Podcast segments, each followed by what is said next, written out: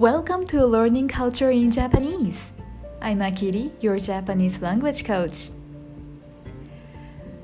前回のエピソードで日本はすっかり秋になりましたよとお話ししました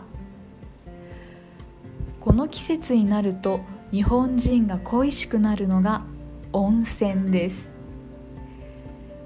日本は火山がたくさんありますから火山国と呼ばれています。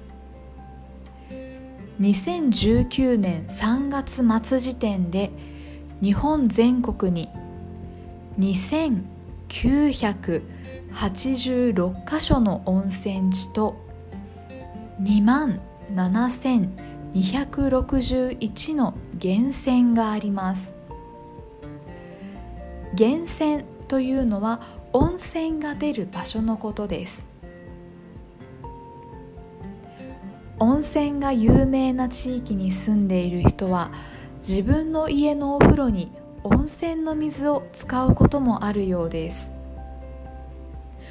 温泉の水を買って自分のお風呂で使うことができるんですね。日本人の私からすると毎日家で温泉に入れるのは羨ましいなと思います。日本で温泉地が一番少ない場所は沖縄県です。沖縄県には9カ所の温泉地があります。では日本で温泉地が一番多い場所はどこだと思いますか？はい正解は北海道です。皆さんは北海道に行ったことがありますか？私は高校の修学旅行で北海道に行きました。食べ物が全部美味しくて自然がとても綺麗な場所だということは知っていましたが日本で温泉地が一番多いというのは初めて知りました。日本人の間で人気がある温泉地は静岡県の熱海温泉大分県の別府温泉群馬県の草津温泉などです。観光地としてにぎわいがあり外国人観光客も多い場所です。そして日本で一番古い温泉地は3つあります。愛媛県の道後温泉兵庫県の有馬温泉そして和歌山県の湯崎温泉です。道後温泉は3000年前からあることが分かっているそうです。とても古いですね。そして温泉には種類があるのですが10種類に分けることができます。温泉の種類によって体への効能が違うそうです。温泉に期待できる効能は体を温めたり体の疲れを取ったり切り傷の回復を早めたりなどがあります。他にもたくさんの効能があるそうで温泉は健康にいいと言われている理由がわかりますね。温泉は体内の水分が汗となって体の外に流れ出るので入浴前と入浴後に水をたっぷり飲みましょう。今日のエピソードで興味を持たれた方はパンデミックが終わったら日本の温泉に入りに来てくださいね。今日も最後まで聞いてくださりありがとうございました。次回のエピソードでお会いしましょう。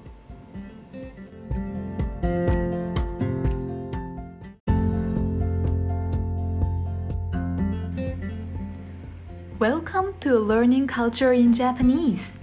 I'm Akiri, your Japanese language coach. 今日は10月30日ですね10月も明日で終わりますが皆さん今月はどのような1ヶ月でしたか私は今月もあっという間に終わってしまいました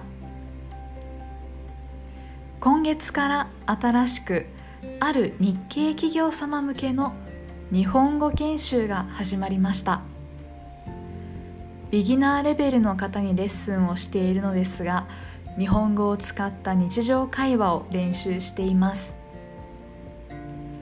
研修には IT エンジニアの方が多く参加されていて私も最新の技術や IT マーケットのトレンドについて学ばせてもらっています。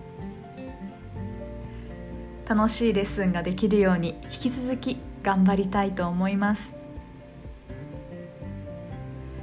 では今日の本題です。突然ですが皆さんはサウナが好きですか？日本では温泉や公共の入浴施設にサウナがあったりサウナだけがある施設もあります。私のサウナに対する印象はたくさん汗をかいて気持ちいいなとかサウナから出るとすっきりするといったところなのですが実はサウナって私たちのパフォーマンスを上げてくれる最高の施設なんです。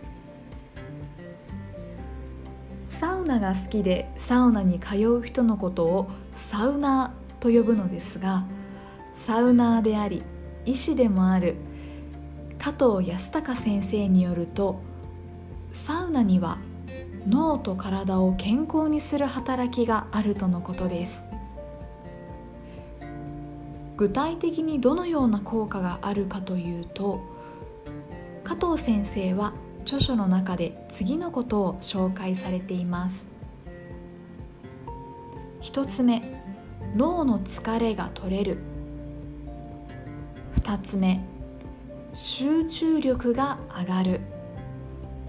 三つ目睡眠の質が上がる。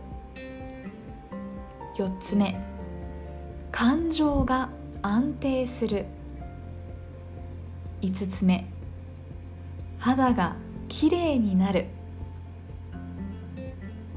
これら5つの効果はサウナに期待できる効能の一部に過ぎませんがこれを聞くだけでもサウナに入りたくなりますよね。ちなみにサウナの発祥の地はフィンランドで1500年前からあると言われています。日本では1964年の東京オリンピックの時に選手村にサウナが設けられたのをきっかけに日本全国に広がりました。これは私の考えなのですが私は勉強や仕事でいい結果を出すためには健康管理や脳のコンディションがとても大切だと思っています。科学の勉強をして知ったことは自分でも試してみたり効果があったものはクライアントの皆さんとも情報をシェアしています。これからこのポッドキャストでも皆さんと情報をシェアしていきますね。今日も最後まで聞いてくださりありがとうございました。また次回のエピソードでお会いしましょう。